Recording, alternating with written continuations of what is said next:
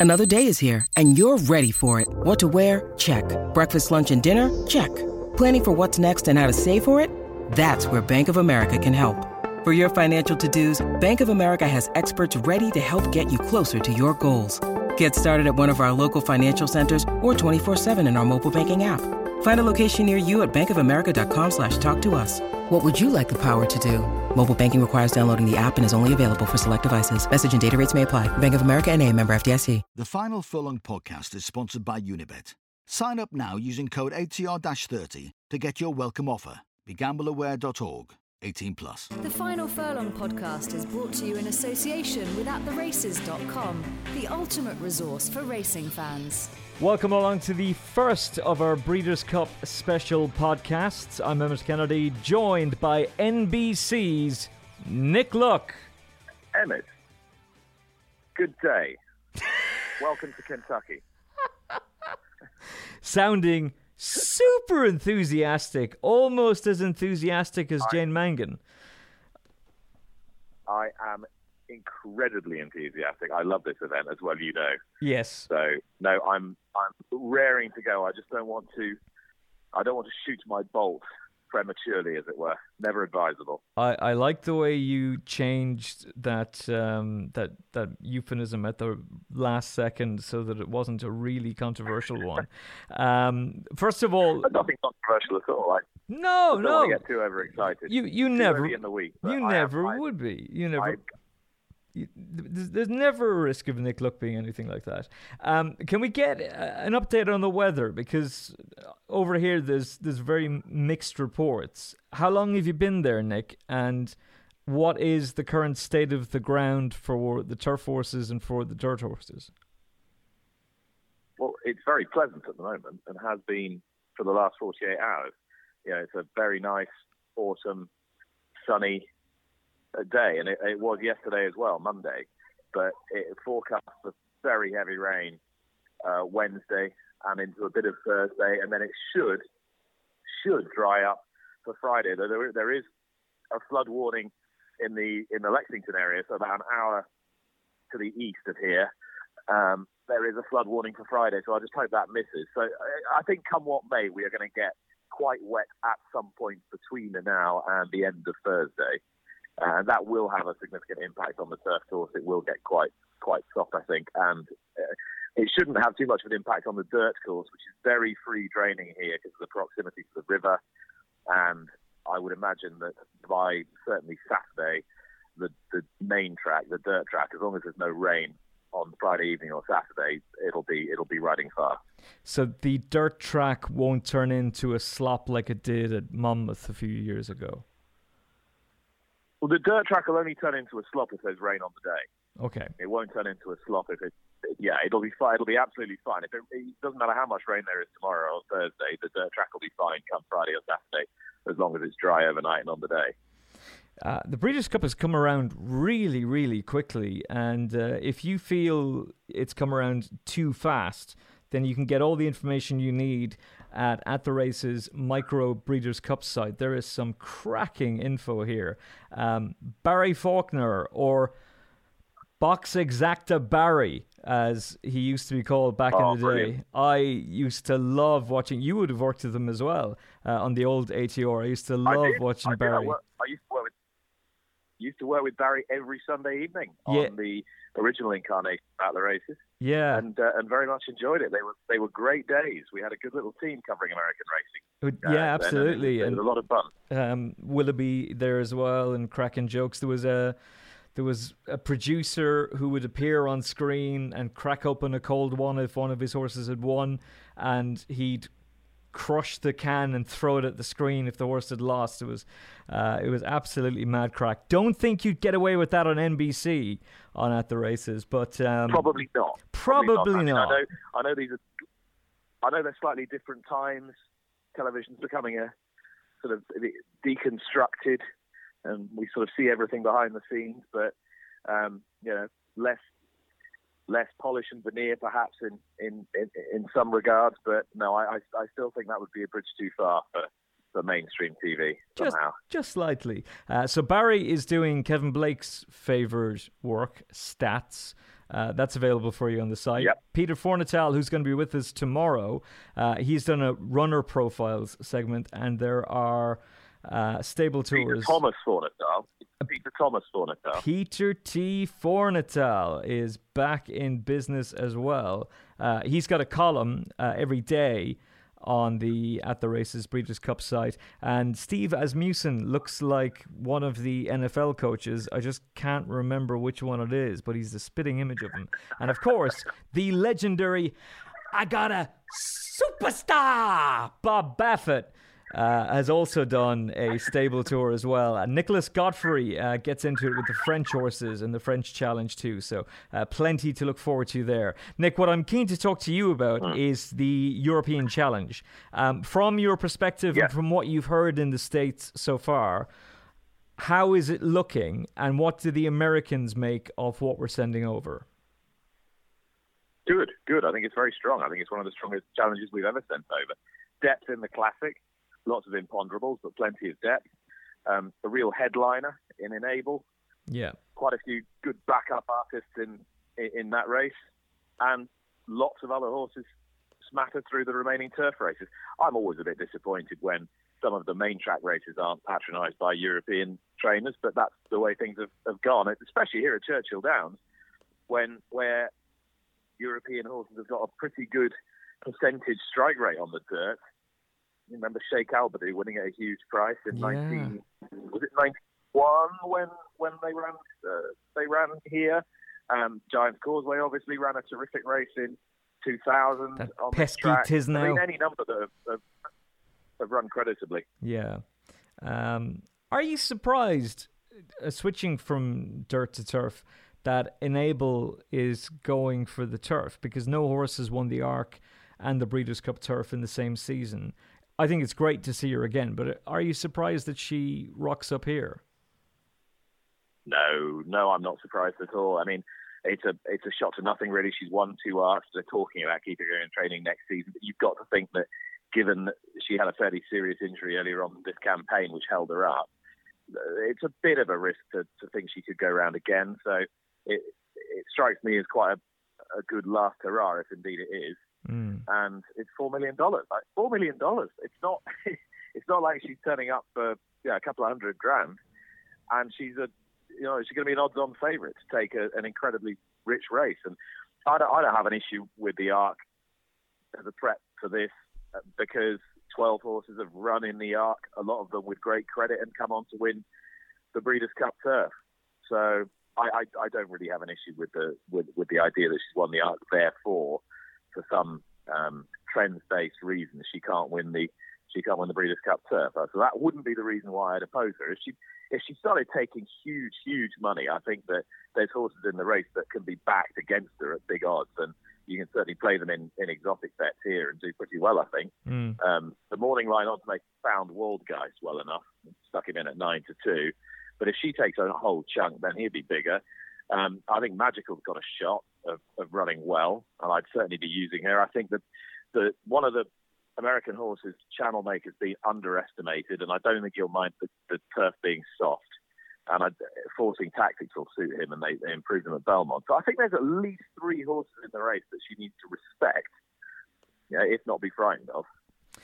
Um, as an odds-on favourite, my inclination is to take her on. She's a brilliant mare, uh, brilliant filly. She's you know, taken the, the world by storm. I think we all agree she would thrash Winks as we continue to bait the Australians and uh, and fish. But she's a she's a seven to four on shot, and you've mentioned very very talented horses there. I'm surprised that Waldgeist is as is, is as short a price as he is, but I really rate him, and I think that his arc run wasn't clear, and uh, I rate Magical as well. So, is it a case of when you're on NBC live on At the Races that you will be advising to take her on? Well, you go one of two ways, don't you? You either you either take the the approach that John McCririck used to take when he used to make occasional appearances on NBC and try and smash it out of the park and rile the Americans up as much as you can, or you hope to be invited back. you hope to be invited back next year play play things a bit more diplomatically. I I, I don't think she's a certainty. Um, but I'm not going to start saying she can't win. I, so yes, I'm probably going to be very boring and sit on the fence. No, I think what I'm going to do is to pretty much say exactly what, what I've said to you, which is that yes, she's the most talented horse in the race. No, I don't think her form this season uh, is, approaches what she achieved last year. And if you think if you have to fully buy into the idea that she's going to improve significantly off the back of the arc, I think she's a certainty. Yeah. You have to fully buy into that idea. It just runs to that level. Then Waldgeist has got every chance of finishing pretty damn close to it, given how perfect her trip was in the arc. Um, and, and as I said, um, the, the case of Magical is quite obvious. She's had quite a light season. She comes into the race in great form. She absolutely sailed through that race on Champions Day on bad ground. Fantastic performance. So I, I Aidan's won it with a filly before, mm-hmm. you know, in Found, who had not a dissimilar profile coming into the race, and she ran down Golden Horn, of course and was quietly fancied to do so. So yeah, no, I I I think I think that it's a it's a proper race. It really is. And we have seen odds-on favourites beaten in that race uh, over the years. Waldgeist and uh, Magical would probably be my box exacta for Barry Faulkner. Um, just to try and swing for the fences and knock it out of the park. Uh, there was an interesting stat that I read on the At the Races site yesterday that was mentioning the fact that Aidan O'Brien hasn't won the Breeders' Cup Mile, which, when you think of the firepower mm. he's thrown at it over the years, is is very interesting. So, from a European perspective, but, no, but, go on. Yeah, I was going to say, but, but nor is any, nor is anyone else, to be honest, unless they come from France. There have been 34 editions of the Breeders' Cup Mile, right? Only 10 of them have been won by European horses. There hasn't been a European winner of the Breeders' Cup Mile since 2010, which was Goldikova. Eight of the 10 European winners have come from France. One has come from Ireland, who I'm sure you can remember, mm-hmm. Ridgewood Pearl, John Oxx, 1995, yeah. Belmont Park. And one has come from the United Kingdom, Barathea, 1994, trained by Luca Cumani. So it, it, it's not actually a race that the, the visitors have a tremendously good record in. Of course, Aidan O'Brien should have won it, and he probably should have had the exacta at Arlington Park in 2002 because poor old Landseer broke a leg on the bend when poor still going well. Yeah. Rock of Gibraltar was impeded and didn't get up, and I suspect they would have finished first and second or first and third if that hadn't happened. Um, and Rock of Gibraltar was given an awful lot to do as well. So yeah, he yeah, was by, by probably. Only and Kanaan was a was. The, a... the thing about this. Thing, thing, thing about this year's Breeders' Cup Mile is that it's full of sort of group group and grade one and a half horses, really yeah, they're not they're not a whole load of horses that are proven at the very highest level. Mm. I, anything could win this race. I mean, anything could win this race. The morning line oddsmaker had them five, five to one the field, and he's probably about right. He's probably about right. So um, it's how, a very, very hard race to, to, assess. How tight is, is that track uh, in terms of, of the Quite mile? tight. Quite tight. It's perhaps not as tight as it's not as tight as Del Mar, but it's it's tighter than Belmont Park. Um, and you you do need a sort of stalk and pounce type for the mile. You do need that Goldikova type horse who'll travel, sit and travel well in behind the lead, and then and then quicken really smartly. The obvious type of horse for the race is Expert Eye. Um, I, I, just worry that if the ground does get very soft or loose, it, will it'll negate his most potent asset, which is his turn of foot. Um, but I, I I think sort of in terms of profile and run style, I quite like him the American milers aren't really up to much. Obviously, won the race last year, not with us anymore.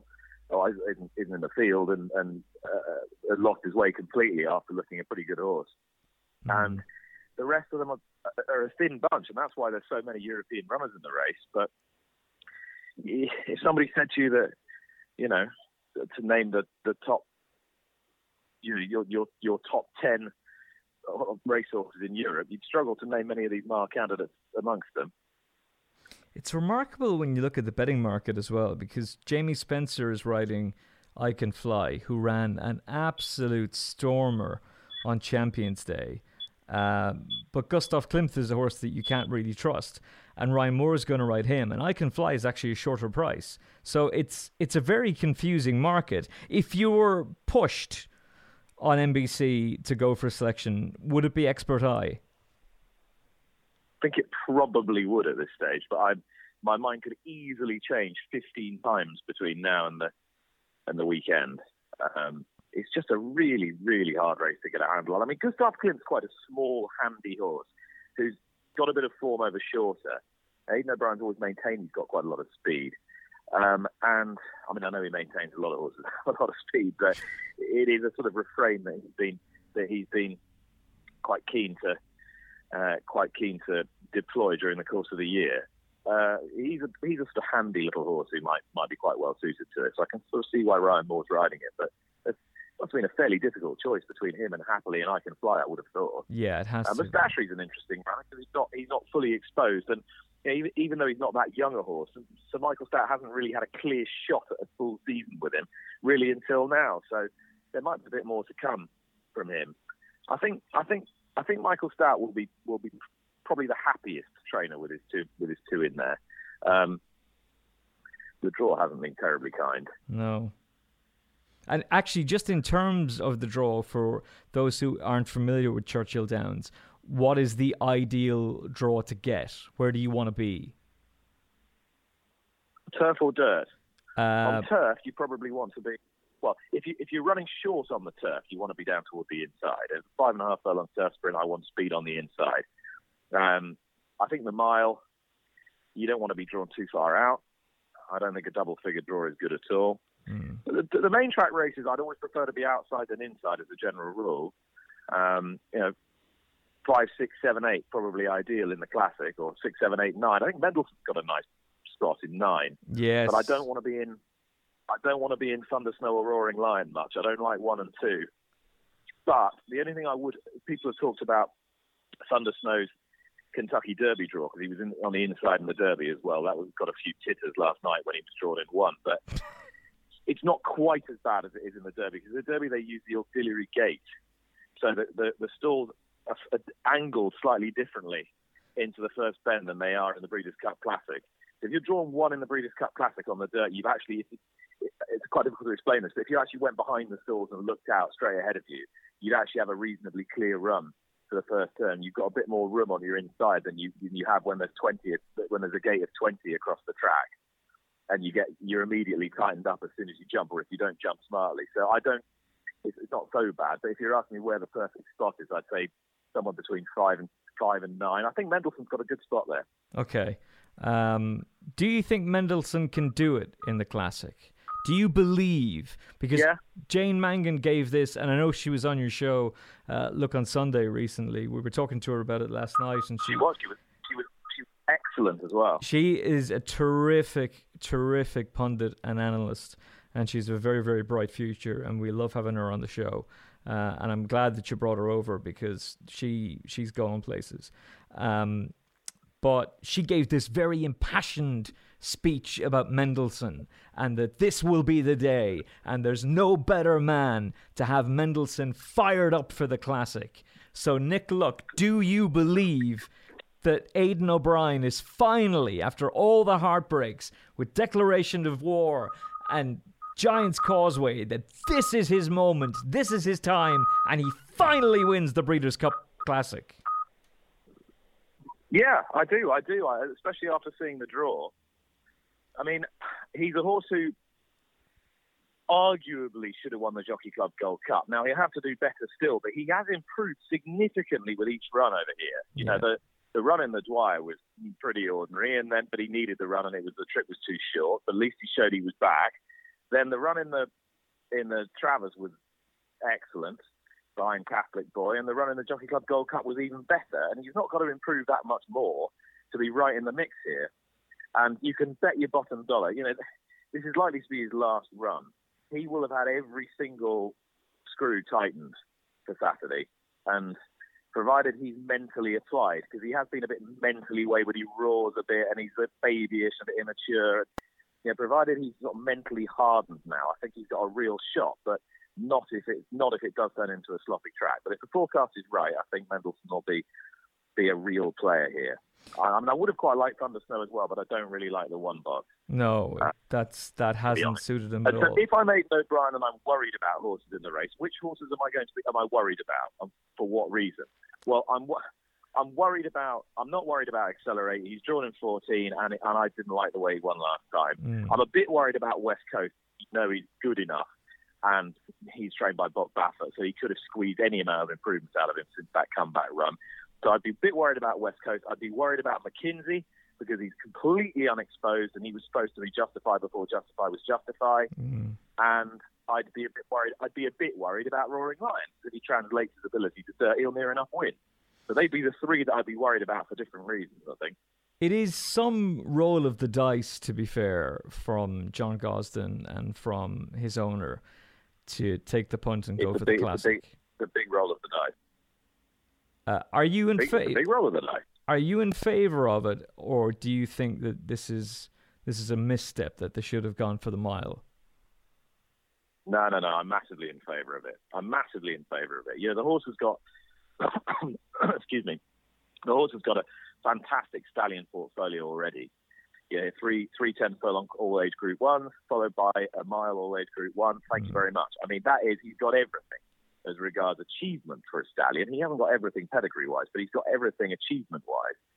Um, so I, there's, no, there's no more to be gained by winning a turf or a mile. I'm presuming that John Gosden doesn't think he could beat Enable over a mile and a half, or thinks that it's more in her wheelhouse than it is Roaring Lions. I think a mile and a half on soft turf here, whatever he says about three bends, would stretch Roaring Lion. So I think that the distance is, is, is right for him.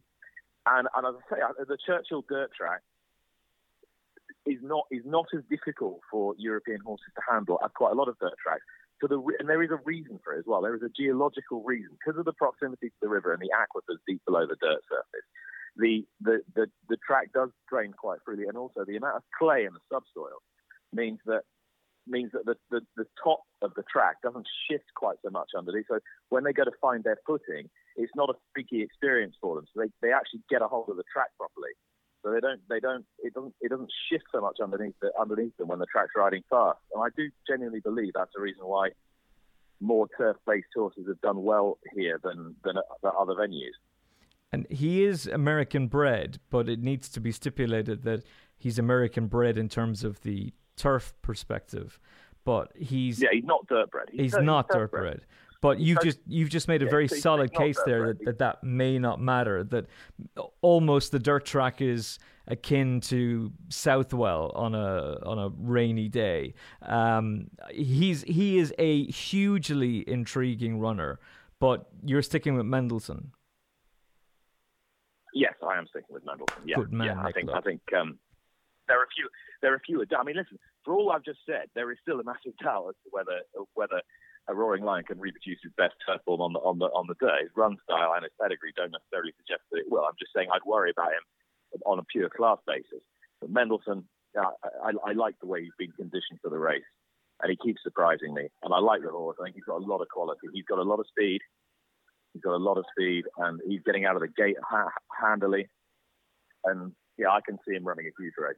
I remember you talking to one of the NBC pundits last year when he won the Breeders' Cup Juvenile Turf, and they were just in love with him because of his breeding, being a, a brother to Yeah. Beholder, um, and Yeah. and they really wanted to believe. But the point was being made by Peter T. Fornatale, uh, our good friend, that the second it went wrong in the Kentucky Derby, most of them just most of American racing fans just wrote him off straight away. So it really would be some story if he can bounce back and grab that classic. I know you've got commitments for NBC coming up. So very briefly, um, the Filly and Mare Turf. We've got Wild Illusion, Magic Wand, Azira's in there as well, uh, and Athena, who's already been a, a winner in America.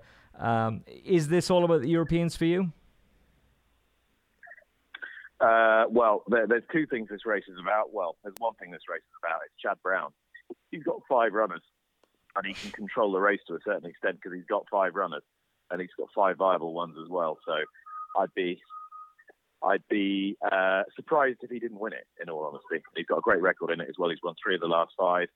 Um, of the European contingent, I think Wild Illusion has the best chance. I think she's closely matched with Magic Wand on ability. If the ground somehow came up quick, I'd, I'd like Magic Wand. I don't like the way she's been finishing her races, and I, I think that the soft ground is going to play against her and possibly play for Wild Illusion, who is at least as good a filly as Wuheida was for the same connections last year. And Charlie Appleby's got a great Breeders' Cup record. I've got to fly. that is an. Ep- I have to film a I have to film a piece about drainage on the turf track at Churchill Downs. It's going to be the pinnacle of my career. That is an epic way to sign off from a podcast. Nick, we're looking forward to watching you on NBC exclusively on At the Races Friday and Saturday night. Have a blast. You always do a brilliant job there. And we're looking forward to seeing the Breeders' Cup on ATR. Uh, enjoy it, and hopefully, you will be backing and picking tons of winners. Hope so. Hope so, Emmet. Cheers. Thanks so much. Always a pleasure to have Nick Luck on the show, and waiting patiently in the wings is my partner in crime, Kevin Blake. Uh, NBC's coverage exclusively live on At the Races, which means, of course, we'll be seeing Nick on Friday and Saturday night. Um, Kev, we're going to record another podcast tomorrow with our regular, our resident US racing expert, Pete, Peter T. Fornatale who will be working alongside Matt Chapman for At the Races at the Breeders' Cup. I bet he can't wait. Who wouldn't get excited at that prospect? uh, he is a bit of a legend, to say the least, and uh, he'll join us tomorrow to give us his thoughts on the uh, US and indeed European runners. He's got an encyclopedic knowledge of the form book, that man. Uh, Kevin, I wanted to touch on the Friday with you, first of all. We'll get more in depth with it tomorrow, but um, it's a strong challenge that Europe are sending over. And more specifically, it's a strong challenge that Aidan O'Brien is sending over. And possibly one of the surprising runners of the entire weekend is Sergei Prokofiev who we will see in action in the Breeders' Cup Juvenile Turf Sprint. Does this suggest to you that they feel he needs to be made the most of now as a juvenile, that maybe he won't train on, or that they've now got him right? Uh, this is his distance, and so it's an ideal race for him. Um, the latter, I'd say. Um, I, I would expect him to train on, and um, look, they, they they found the key last time. You know, he needs to be ridden quietly over five. Uh, he's just a very fast horse, and uh, those are the circumstances that that seem to show him the best effect. And uh, he's likely to get that sort of setup here. You'd imagine it'll be a bit trickier for him going around a bend, and things will happen quickly, and he'll need to get all the luck, um, all the luck in the world really, once he turns in to get a, a clean run at them. But uh, I assume yourself and uh, Nicholas have talked about the weather forecast. Yes, we have. But if there's anything new that you would like to contribute to it, uh, we always like Blake's assessment of the weather. So do your best, Lucy Verasamy, for us. Um, well, I probably have no more to add than you than you guys had. You know, there's over three inches of rain forecast, so I think we have to very much when we're chatting about this, we have to very much think about it in terms of certainly the easy side of good. Um, it's always hard to quantify. You know, they might call it soft over there, but how's that soft compared to Navan soft? You know, it's, yeah, uh, it's a tricky thing. But you know, with with, with Sergi, you know, he's a horse that that wants decent ground. I think by all accounts. Um, so a lot of rain would be a concern for him. It would compromise him so in, in your eyes were that to happen. Um, I, I know that you haven't had time to have a full look at it. Uh, you will by tomorrow, and we'll be getting into it in depth with um, with Peter. But in terms of the overall challenge, I'm going to ask you about the uh, the Breeders' Cup Juvenile Turf in a second because it's a race that Aidan O'Brien's got a fantastic record in.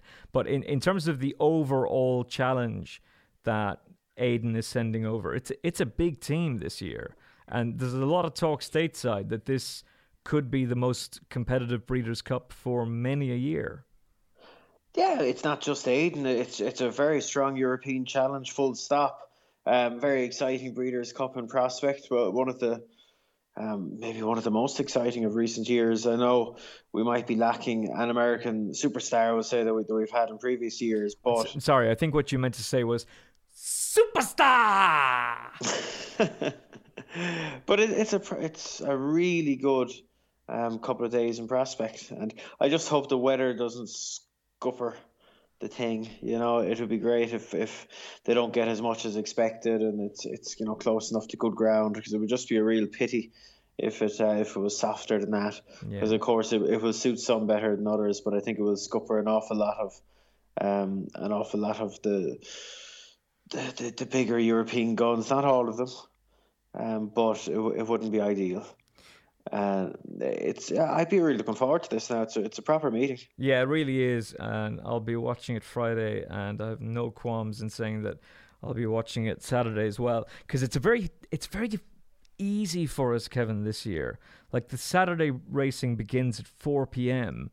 and the last race is is nine forty four. You know, we're not having to stay up all night to see how these horses are going to get on. We're we're very lucky this year in terms of the timing.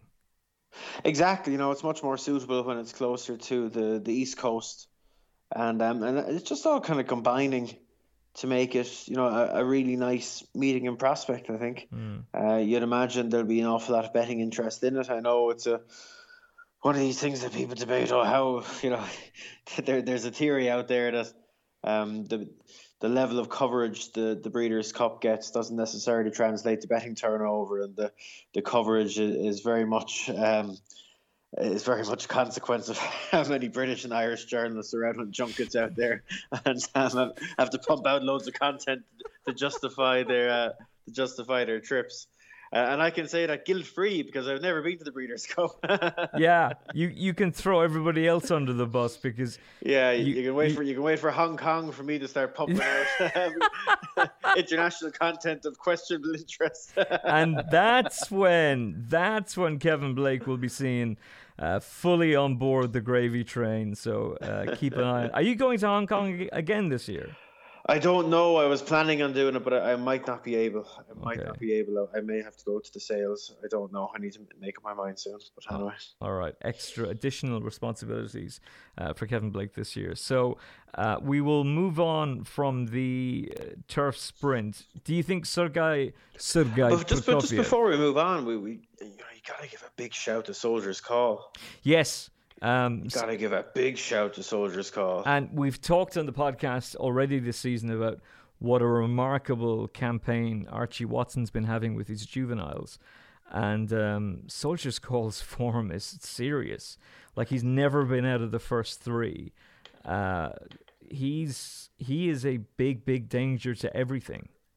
Oh, he's the one to beat. Yeah. You know, he's, he's third in an Abbaye against the older sprinters and uh, and I would mark him up on that because I, I thought himself and Battaash um, overdid it in front. The sectionals backed that up to a large degree, and considering you know he went toe for toe with Battaash, you know, Bill is one of the best sprinters in the world. And uh, and ultimately got the better of him. I know in receipt of you know six and a half stone weight for age, but um, it was still a big big effort, and he's well drawn here. Um, I know what what can look like a, a sharp starter in Europe can be made look like a, a steadyish starter in America. But this fella flies the gates normally, and you'd like to think that even against these Americans that tend to be super sharp away, and that he'll be certainly out on terms, if not better, and uh, right up in the front end, which is. You know, given the choice, I think you'd rather be in the first four than the last four, and I suspect you know those are the those are the kind of the groupings that Soldier's Call and, and Sergei will be in. They'll be in contrasting positions, and uh, yeah, Soldier's Call.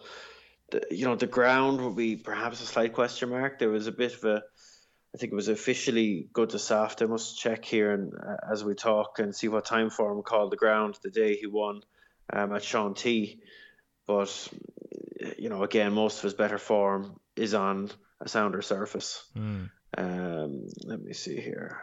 As you're doing that, I'll just say that if you use, and you really should be using the at the races site for the race cards for Churchill Downs uh, over the weekend. Uh, I've mentioned it already that there's a Breeders' Cup special microsite available uh, with contributions from uh, Nicholas Godfrey, from uh, Barry Faulkner, Barry Box Exacta Faulkner, an absolute legend, uh, and lots more content there as well, including stable tours and uh, significant interviews as well, and uh, stats guides and all the information you need. But when you're looking at the race cards themselves, uh, on the top of the page, where you're looking at all of the races, it tells you where the ideal draw is which is a very very handy piece of inf- information to have. So uh, make sure you're using the at the races site. Yes, obviously I'm biased, but they've done an incredible job with it. Um, price comparisons as well. And uh, you'll have the ATR analysis and the Timeform analysis as well. So make sure you don't miss that. Kevin, have you got your info?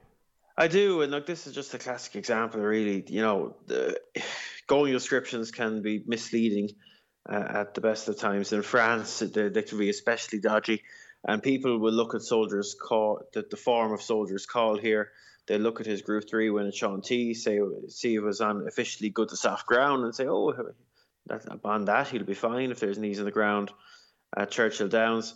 Um, I like to double check on Timeform because they will adjust the ground um, based on times and sectionals, and they call the ground a Chantilly that day. Um, not good to soft, not good. They call it good to firm. Whoa. you know, so a big, a big, big difference. um, and I, I, think that's that's something always worth double checking because as as most people that follow racing closely will know that uh, the official going descriptions doesn't always necessarily match up with reality, and uh, this appears to be one of those cases. So with, with Soldier's Call, you'd be it'll be fair to say that he'll go into this race, assuming there's knees in the ground, um, unproven on such a surface. And of course, we have the Royal Ascot winner for Wesley Ward, Shang Shang Shang, which ended Shang, Shang, yeah, which ended up being a Shang, song Shang, that was stuck in our heads because you started doing that uh, at Shang the social Shang, Shang, Shang, Shang, Shang. oh man, you wrecked Jack, Hattie, uh, Penny, and my head. Uh, with, hey, with look, when, some, when something gets in there, it's hard to get it out. oh man, it was ridiculous. I was uh, I was having dinner the other the other day, and there was a, a child not too far away from me. Children should definitely be seen and not heard because she was running around the place yelling that stupid is it the duck? Shang, song? shang, shang. No, that that ridiculously annoying song that you were singing the other day. That Baby Shark. yes. oh my god. Oh, I cut that out of the podcast because I wouldn't inflict it on the ears of our loyal listeners. But oh, I nearly went insane.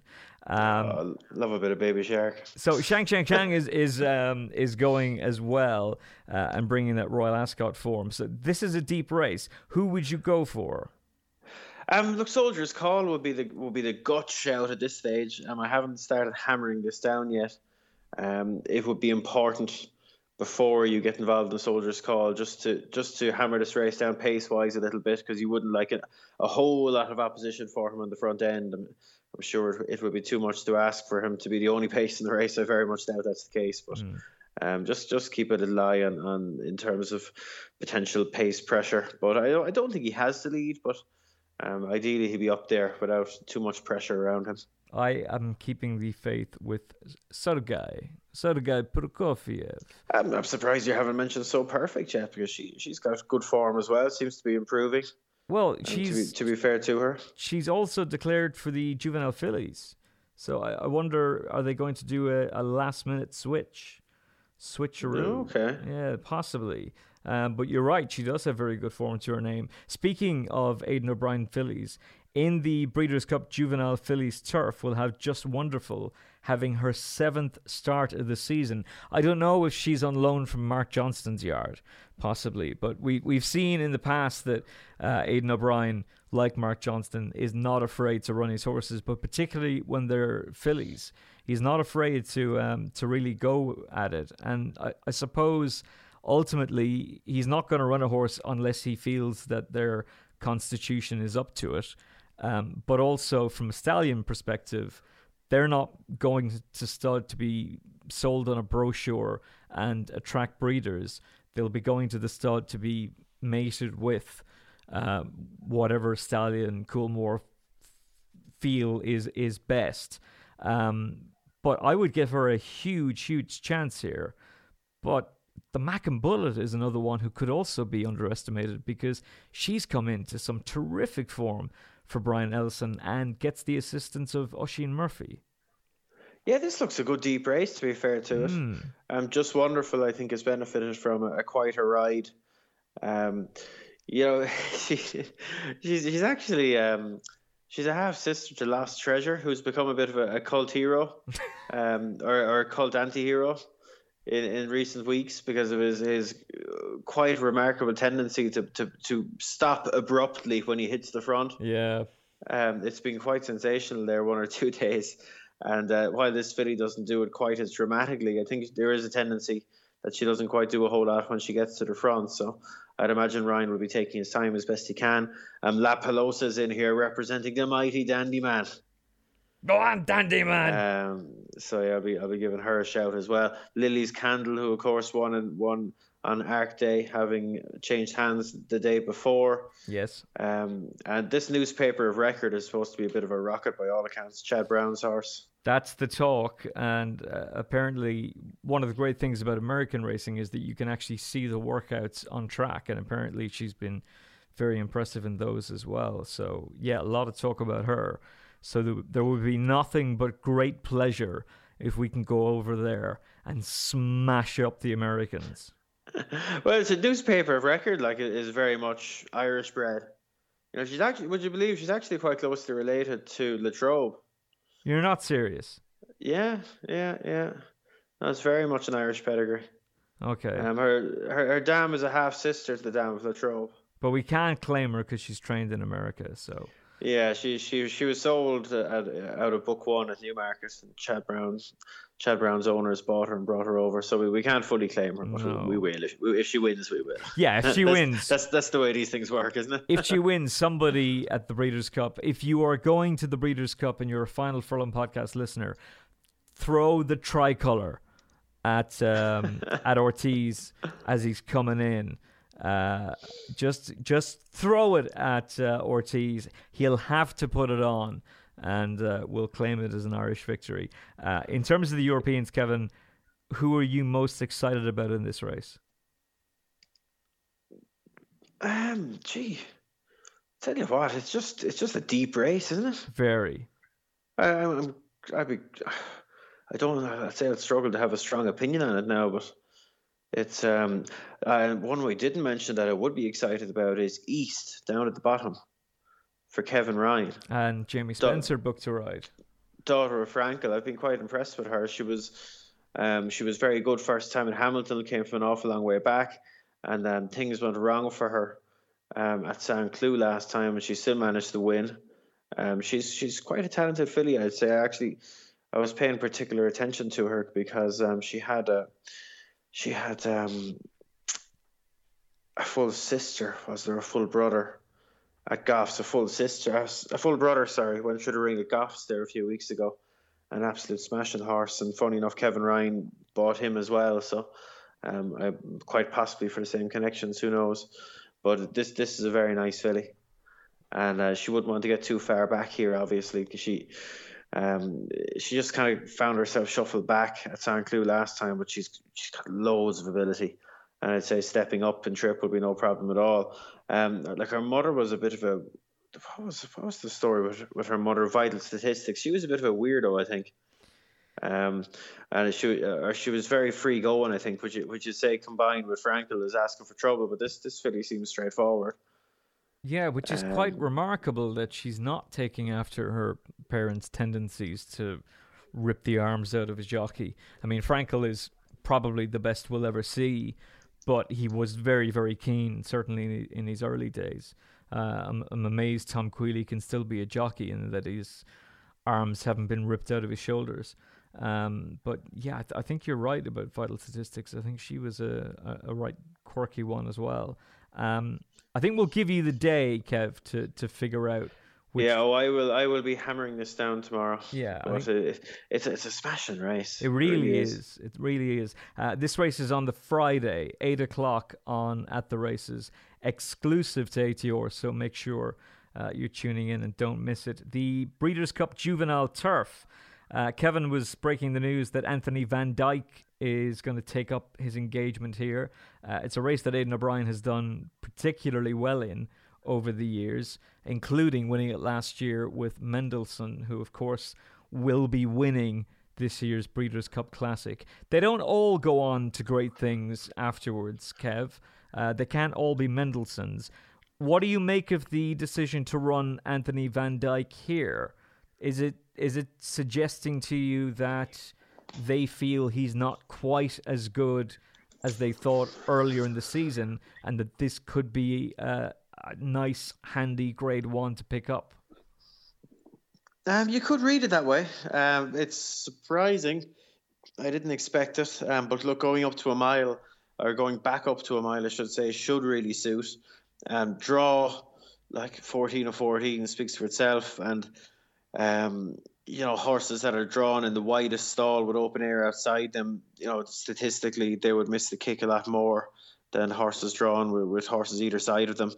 Um, so that, and you know we know Aidan O'Brien's they don't always sharp start as super sharp as you'd like. Um, when in an environment like uh, America where the start is really emphasised, so it wouldn't be a shock at all if Anthony Van Dyke misses the kick here. Um, and look before you even come out of the stalls, if there's an ease in the ground, I don't think that's ideal for him. I think he, he's certainly better on a on a real quick surface, and he's probably not going to get that here. So um, a few negatives there for for Anthony. Um, one that I'd mention quickly, just because um, he's just a very interesting horse in terms of what he represents, his Line of Duty uh, for Charlie Appleby and oh, Best uh, TV show ever, and is back for a new series next year. Make sure you don't miss it. It's from the people who make Bodyguard. It is absolutely brilliant. And it's great to see that Sheikh Mohammed is a huge fan of uh, of Keeley Hawes and uh, Adrian Dunbar and AC- and other actors we've never heard of and AC12 the anti-corruption unit. If you have not oh, seen Jesus. line of duty it's available on netflix and the bbc iplayer. Watch it. It is compelling stuff. So obviously sheikh mo a huge fan of the bbc's line of duty. Um, he has well, been he has been impressive, Kev, and uh, yeah, I can I can definitely see a case for for for the horse as well. Well, other than his name, uh, what makes him very interesting is his pedigree, and uh, because he's by Galileo out of Jacqueline's Quest, mm. and this is one of the horses that broke the boycott. I'm at book one last year. Godolphin bought him for four hundred thousand guineas, and uh, of course we know Jacqueline's Quest um, won won uh, the 1,000 guineas and was lashed back to second. Uh, in, a, in a pretty cruel stewards' inquiry. Oh, that was the worst. Do you remember? do you remember the interview on? It was Channel Four had the coverage at the time. And yeah, the yeah. poor the poor oh. owner was in a wheelchair, and yeah, he thought he had it. I think the the late great Sir Henry Cecil trained that horse, and live the announcement came out that the placings have been altered as they were interviewing that poor man, yeah. and he was devastated. It was oh, it was shocking. Yeah, but she actually turned out to be a real, a bit of a yoke of a thing. Jacqueline's quest. She refused to race and refused to come out of the stalls a couple That's of times. That's right. Yeah. Um, but but there we go. She's uh, she's made a good start as a broodmare. To be fair, um, what a reasonable start. And look, this this one's the best she's thrown so far and uh, is very much going the right way. And you know, Charlie Appleby has had a, a season of all seasons as a great man. A season of all seasons. and um, I don't think I'll, I'll, do my double check again because we, we see that um, he officially won on good to soft ground at Chantilly last time. I don't know if it was the same card, but I'll quickly find out. And the ground at Chantilly that day was good. So not quite as misleading, but still a little bit misleading. Um, so if there's an ease in the ground, that would be a concern there as well, or certainly an unknown. Mm. Uh, Marie's Diamond, I see, rocks up again. You're your old pal. You're Stefan Rishi's pal. yeah. Um, do you know at the time I I was defending the owners and saying, well, I can understand why they didn't sell them because they probably feel they can win today at Goodwood and and go on to success. And then I commented on Twitter that Rishi was right and they should have sold him. And immediately one of his owners was having a go at me. But um, I believe the horse hasn't won since you turned down that massive offer. So um, that, they didn't turn it down, though. Are you sure about that? I very much doubt it. You think there was a reserve that wasn't they met? would have, they would have definitely had a they would have had looking at the figures and I can't say with certainty but I strongly suspect there was a reserve of 700,000 on right um because it's, it's gone down it's not sold for 675 and there may not have been a single live bidder there um because that's just the way the auctions work the the owner will put a reserve on in this case 700,000 and the auctioneer's job is to get them up to just underneath the reserve so that the next bid uh, makes the horse so on the market, if you will. And if there's no one there bidding, the auctioneer will literally invent bids. He'd look at Emmet Kennedy and say, "Yes, sir, hundred thousand. He'd look at Kevin Blake, uh, who, who's sitting there reading a newspaper. "Yes, Mister Blake, two hundred thousand. Then oh, so on and so forth, and then magically the bidders will disappear when they get to six hundred and seventy-five thousand, and everyone involved will just hope and pray that somebody bids, and then the horse is on the market, and uh, and you've got a sale. But um, unfortunately, as we all find out in the horse business, you do occasionally get left on days where there is no one that wants to bid on yeah. your horse, and you get left dangling just below the reserve, and what seems like an eternity, and nothing happens, and the hammer fails to drop, and you take your horse home. But there's not a massive difference between 675 and 700. So, like a bit of discretion. And that's one. It's just one bid. It's just one bid. Yeah. there would have been at that level. You'd be bidding in twenty fives or, or fifties. So mm. the fact that the fact that it's dropped at that mark, know, would just suggest to me the reserve was seven hundred and the, he wasn't making it. You know, so it, it would be hey, maybe there was a live bid at six seventy five, but I I would suggest it's highly unlikely that it was all a nonsense. Kevin Blake. Well, there might have been a live bid. At, there, there, there might have been a live bid at six hundred thousand. There might have been a live bid at six fifty. There might have been a live bid at six hundred and seventy-five. But there might not have been a single live bid, and we don't know. the The point, the, I suppose, the only thing that matters is they put a reserve of seven hundred thousand on, and the, it didn't make it. Kevin Blake unmasking the truth of what goes on at the sales rings. Oh, that's that's not a secret. That's that's common knowledge. And it's and it's common knowledge and, and now. And it's nothing that it might sound kind of cloak and daggery, but that's you know that's legitimate auction practice. You know, having a reserve is the most normal thing in the world at an auction. Cloak and Dagger, another show that you should be watching. It's available online. It's a uh, based on the Marvel comics and is very very good. Set in New Orleans. Um, so yeah, check that out. But uh, yeah, our listeners now know what happens behind the scenes. Who would you be going for, Kev, in the juvenile turf? as much as I like Anthony Van Dyke, I, would probably struggle to fancy him, assuming this rain comes. Hmm. Assuming this rain comes, and I'm just going to go in and have to have a proper look at this, Kenners. Okay. Uh, you, you have caught me on the hop, as the man says. we weren't we weren't we weren't supposed to be doing Friday in depth. yeah, who'd have thought uh, that I would be asking you for a selection? Um, so in terms uh, of uh, just just so the listeners know, I'm only on here at short notice because because uh, Nick Luck had to, had to lash off had to, had to cut the interview short. yeah, Nick had to run off and do a piece for NBC. I mean, how dare he? He's on the I'm, Final I'm Furlong podcast and and off he do- goes and runs off to do a piece for NBC. Shocking. I I'm, I'm, just the I'm just the fill-in man. I'm the fill-in man for the, the second time in about two weeks. You, you won't you won't be filling in tomorrow though because you'll be alongside the brilliant Peter T. Fornatale, who is uh, doing daily blogs on at the races.com on the Breeders' Cup site. I'll actually give you the, the full address. It's breederscup.attheraces.com and you can get Peter's insight there. But more importantly, you can get his insight on the Final Furlong podcast tomorrow. A um, couple of things to talk to you about, Kevin, uh, briefly.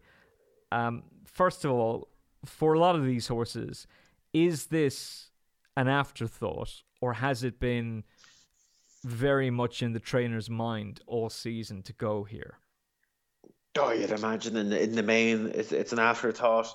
Um, no disrespect to Breeders' Cup, but it's it's sort of the nature of it. Um, for for European horses, that it, it often is an afterthought.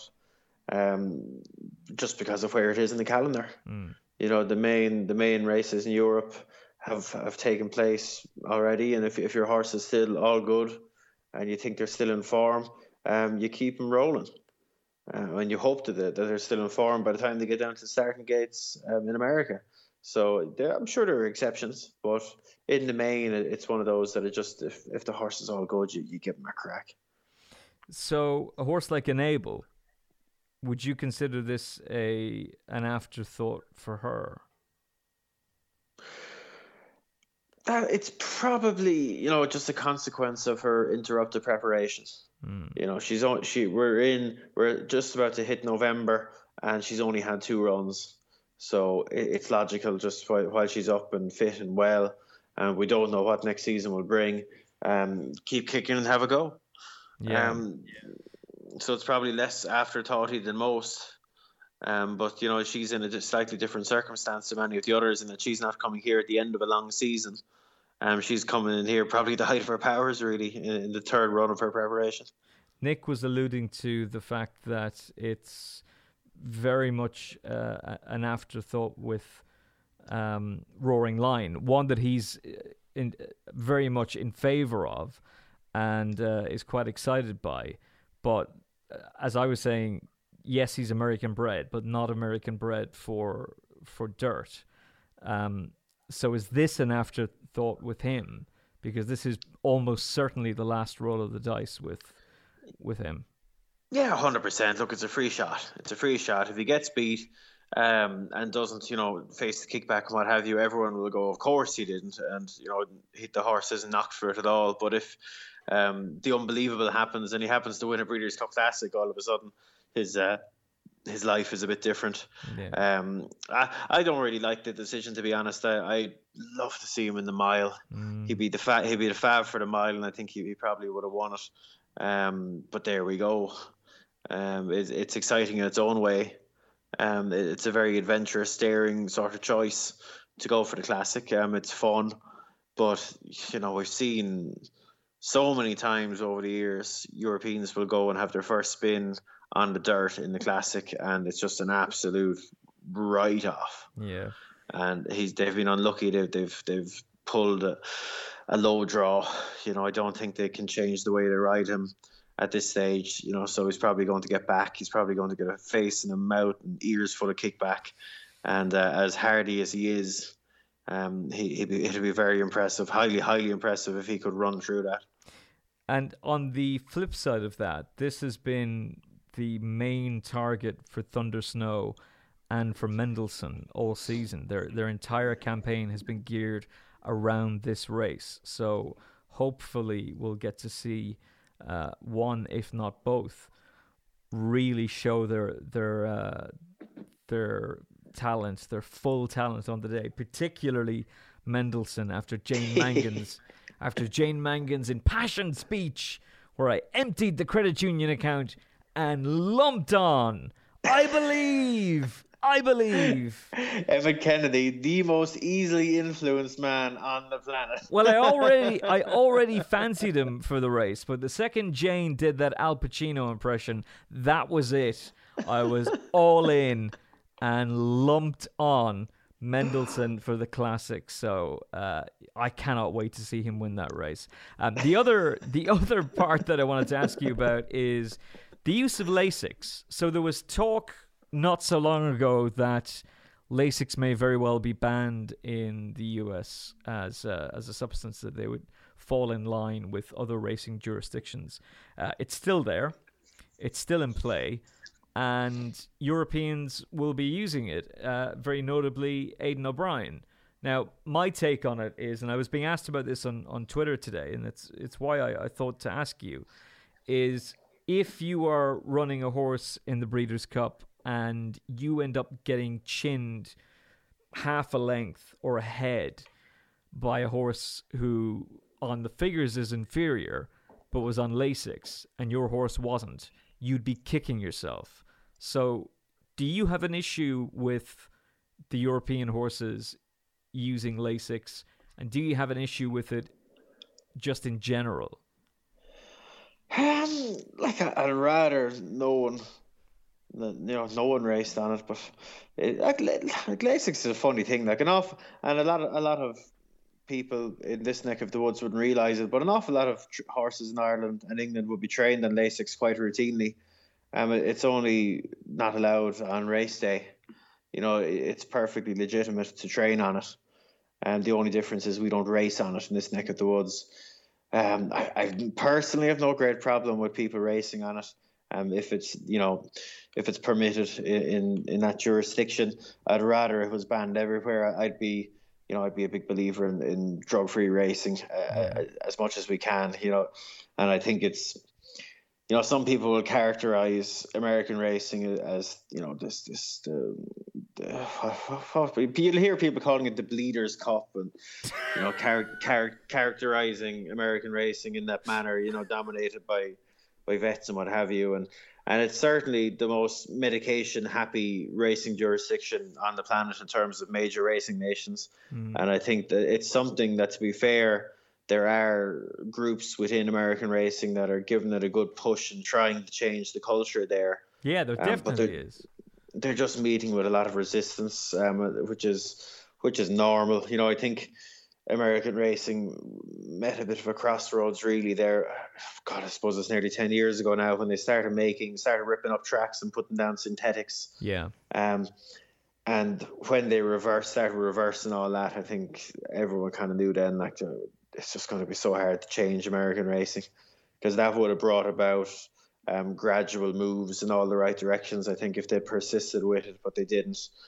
Um, and yeah, look, they're, it's they're, a bit of an outlier in, in world racing that way. But uh, that, to say that, um, you'd be very um, ignorant, really, to think that horses in Ireland and England are, you know, trained on um, hay, oats, and water, um, because they're not. You know, the therapeutic medications are, are a very common thing in, in British and Irish racing as well, and it wouldn't be fair to to characterize America as this uh, as this um, wild west for, for medication and racing when you know there's plenty there's plenty of, of therapeutics legitimate therapeutic medications I should add um, that are very common in in our British and Irish racing as well.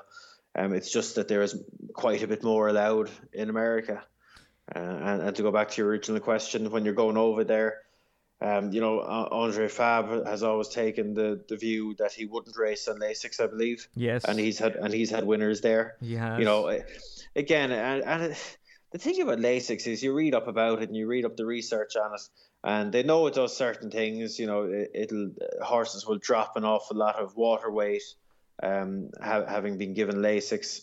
Um, some will say that the, the function of Lasix, the, the real function of Lasix, is to is to act as a masking agent in that it, gets horses to shed um, water weight through urine, and that it, it could get something out of their system that isn't supposed to be there. That that would be the cynical view. Um, the more common view, I suppose, is that it it reduces bleeding um, bursting of blood vessels. But in, real terms, like I don't think anyone's ever been able to say being on Lasix is worth X number of pounds in a race to you. I don't think anyone would ever would ever be able to say that. And you know, sometimes, you know, with cobalt and things like that, you know, it, there's a perception there that it's a performance enhancer, but people people don't know you know, there would be a strong veterinary case there that cobalt is, is of no use, performance enhancing benefit at all. And in fact, the only thing it is that we that we know for certain it is in horses is toxic and will kill them if you give them too much. Whoa. Um, and Lasix, you know, might well not have, have any great performance enhancing benefits at all, but just because it's allowed and people think, um, because like you say, oh, if I don't use it and I'm beaten by one that's on it, maybe that was the difference maker. You know, we just don't know with certainty. Hmm. You know, we don't know with certainty, and history is littered with examples of humans giving different medications and drugs and what have you to horses, thinking it'll have a positive benefit. And um, you know, the reality is scientifically, it, it's very much open to question how much benefit there is at all, and it might even be a detriment. Yeah. Um, so it, it's a tricky subject. It's a tricky subject. I'm not a vet. I'm not out there reading all the, these papers that are out there. I've read I've read plenty over the years to try and get my head around it. Um, it's tricky. Like if I if I owned a horse that was going to the Breeders' Cup, would they race on Lasix? Yes, they would. Um, not because I, I think it would make a big difference, but at least when you're on it, um, the, the, the playing field is level.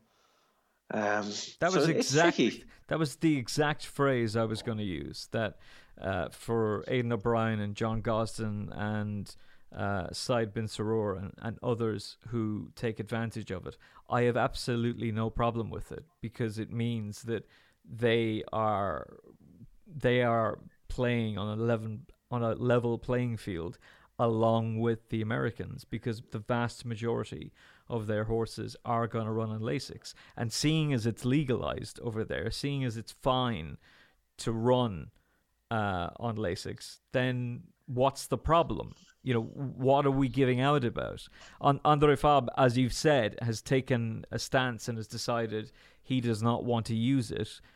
He's perfectly entitled to that opinion, and I'm sure he would be very much an advocate that it should be banned and taken out of America entirely. But the fact is, it's there. It is an option that you can use. So why not take advantage of it? Yeah, it, it's it's tricky. Look, like I say, if it were me, I, I would ban pretty much every type of therapeutic medication within reason, um, because it would be for the betterment of the breed. You know, a lot of things that, that horses are given hide, um, it, they, they hide faults that um, that can be heritable. What exactly and, uh, does Lasix hide for for those who aren't familiar, Kevin? Well, if, if you know, again, it's not a, a, certain thing, but if a horse was a chronic burst or of blood vessels, um, Lasix could very much be a help to them. It's a tricky thing. Like I, I'd be all for you know drug-free racing, you know, because I think the Germans have the right idea. You know, if you have ever been given, if a stallion, if a, if a colt has ever been given Lasix, they're not allowed to stand at stud in Germany. If they've ever had a wind operation, they're not allowed standard stud. Um, and many other strict require, requirements. And I think that's the best way. That's, I think that's absolutely the best way. That's fascinating. I wasn't aware of that. Yeah, it's it's they have a very high standard imposed there. Um, it's been the case for a long time. Like, and I suppose we have to clarify, like the the breeding industry in Germany is small, eh, but it very much it very much punches above its weight for the size of it. Yeah. Like, let me see. I, I actually have the numbers here somewhere. If you give me a second, um, I think most people will be shocked to know how few, um, how how few how few foals are produced in Germany because we see so many really good German breds around. You know, the likes of um, Monsun was obviously a brilliant sire, and, and Manduro and Danedream. few of those. Yeah, German bred Novellist. Yeah. Um, German bred, I think, off the top of my head. Yeah.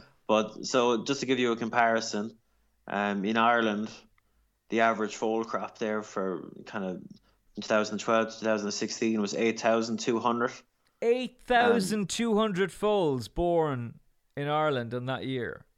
Yeah, in Germany, 822. So there's 10 times as many foals born in Ireland as Germany. Um, so it's a very small breeding industry, but they get great results. Yeah, they, and um, they do, they, to be fair. And like the, the, they wouldn't have, you know, with Monsun um, no longer with us, they don't have big stallion power there. Um, of course, it would be difficult to justify it with that small, with such a small number of mares, but um, they like they would actually have the highest um, percentage of 115 plus performers per foal of any of the major breeding nations. Um, that's a that's a factual fact. And reading I had around those numbers, and I have that right in front of me here. So they, they get great results from very small numbers, really. Okay. And uh, I can't help but think that those standards that they impose um, on the breed there is only a good thing. And you know, I'd love to see the whole racing world go that way. Um, I think it would be a good thing for the breed because I think the you do worry about some of these horses that are going to stud having been, you know, very much been given an awful lot of help in terms of therapeutic medications and wind operations and so on and so forth through their careers. And you just wonder will they will they be passing on that that weakness onto their offspring? And we know of course now that with stallion books being so big you know it's an awful lot of horses being thrown into the system yeah. um before you get to find out um if they can stand up to training. You know many of these will have you know three four hundred um, more in, in, some cases falls on the ground before their first runners ever hit the track. So it's um it's not ideal. But again, we've we've we've sort of ventured off in, a different direction there. But um, you know what I mean. No, but I think that's a fascinating piece of information. And uh, and a fascinating talking point. So I'm very glad that you brought it up. I, I do sometimes when I'm going through the form for Lingfield, for example, and you look at the pedigree, I'm sometimes shocked that a certain horse has been sent to stud and the people are actually using that horse. I'm looking at it going, how has he been sent to? How has anybody? First of all, why was he sent to stud? And secondly, how can anybody have taken the decision to breed him? Um, it's just it, it can be baffling at times, but I guess at the lower end of the scale, you're looking for value, and uh, and you can take a punt. Um, Friday night, what would be the horse you're most looking forward to seeing on at the races, Kevin Blake? Oh, I'll tell you tomorrow. well, I'll tell you right work, now. I need, I need, to work out all these winners first. I'll tell you right now. It is Sergei Prokofiev. I cannot wait to see what he can do. You cannot pronounce his name. it is, is it not, Sergei? I don't think so, but I don't know. We'll, we'll um, who well, who is it? Who's who's our pronunciation person? Again? We have um, we have a Julie, isn't it? Julie is a pronunciation expert, so I'll I'll try this one instead. Sergei Prokofiev. I, I have a feeling it's Sergey, but I could be wrong. one last try. Sergei Prokofiev. Das Vidonia, comrade. Uh, that is it. Thanks very much to Nick Luck for uh, giving us his time before he had to dash off for NBC. To be fair, uh, that is a priority, and NBC's coverage will be simulcast live and exclusive on At the Races on both Friday and Saturday night for one of what looks on paper the best Breeders' Cup for many a year. I cannot wait for it. I am genuinely psyched about it this year and very much looking forward to chatting to Peter T. Fornatale as he returns to the podcast uh, tomorrow evening as well, alongside Kevin and myself. And that podcast will be available uh, tomorrow night too. We will be going through race by race and uh, Peter will be able to give us an insight into the American horses that Kevin and I have no clue about whatsoever. He will be able to uh, keep us up to date and inform us properly of those horses. As for the European Raiders, Kevin's going to have that locked down and some big selections, and you are going to have a nap for both days tomorrow, Kevin, aren't you? What? What? Yes, yes. We'll be do- we'll be doing a Lucky 63 oh. for the ah. Breeders' Cup. Don't you worry about that. We'll have it fixed up. You can crack open a few cold ones, sit back. You can drink a soft drink. Do what I'm doing. Uh, black currant and sparkling water. I've become addicted to it. Have that. Sit back, watch ATR, and hopefully cheer on your horses winning. Kevin, chat to you again tomorrow. Good luck. And from me, Emmet Kennedy, thanks once again for all the kind words on social media. It really does mean a lot. And uh, I was going through the podcast charts. Uh, Kevin says oh, charts do not matter. Um, no one cares. I was blown away by our position on Apple Podcasts and SoundCloud, and that's all down to you. And thank you so, so much for listening. And do you know what? Instead of asking you to give us a five star review like Kevin normally does, I'm going to ask you to reach one, teach one. Spread the word about the Final Furlong podcast. Tell your friends, tell your family, tell your co workers, Tell the person you're sitting beside on a train. Tell your children to listen to the Final Furlong podcast. Spread the word. Reach one, teach one. From me, Emmet Kennedy, we will chat to you tomorrow with the great Peter T. Fornatale on At the Races. Don't forget to check out the At the Races microsite. It's Breeders' Cup Dot at the com. Enjoy it. We will talk to you again tomorrow on the Final Furlong podcast. God bless. The Final Furlong podcast is sponsored by Unibet. Sign up now using code ATR 30 to get your welcome offer. BeGambleAware.org 18 plus. Have you downloaded the free At the Races app yet? With easy to use race cards and form, expert daily tips, plus video replays and in app betting, it's the app that no racing fan's phone should be without. Available for free on your iPhone or Android mobile. Visit attheraces.com forward slash app for more details.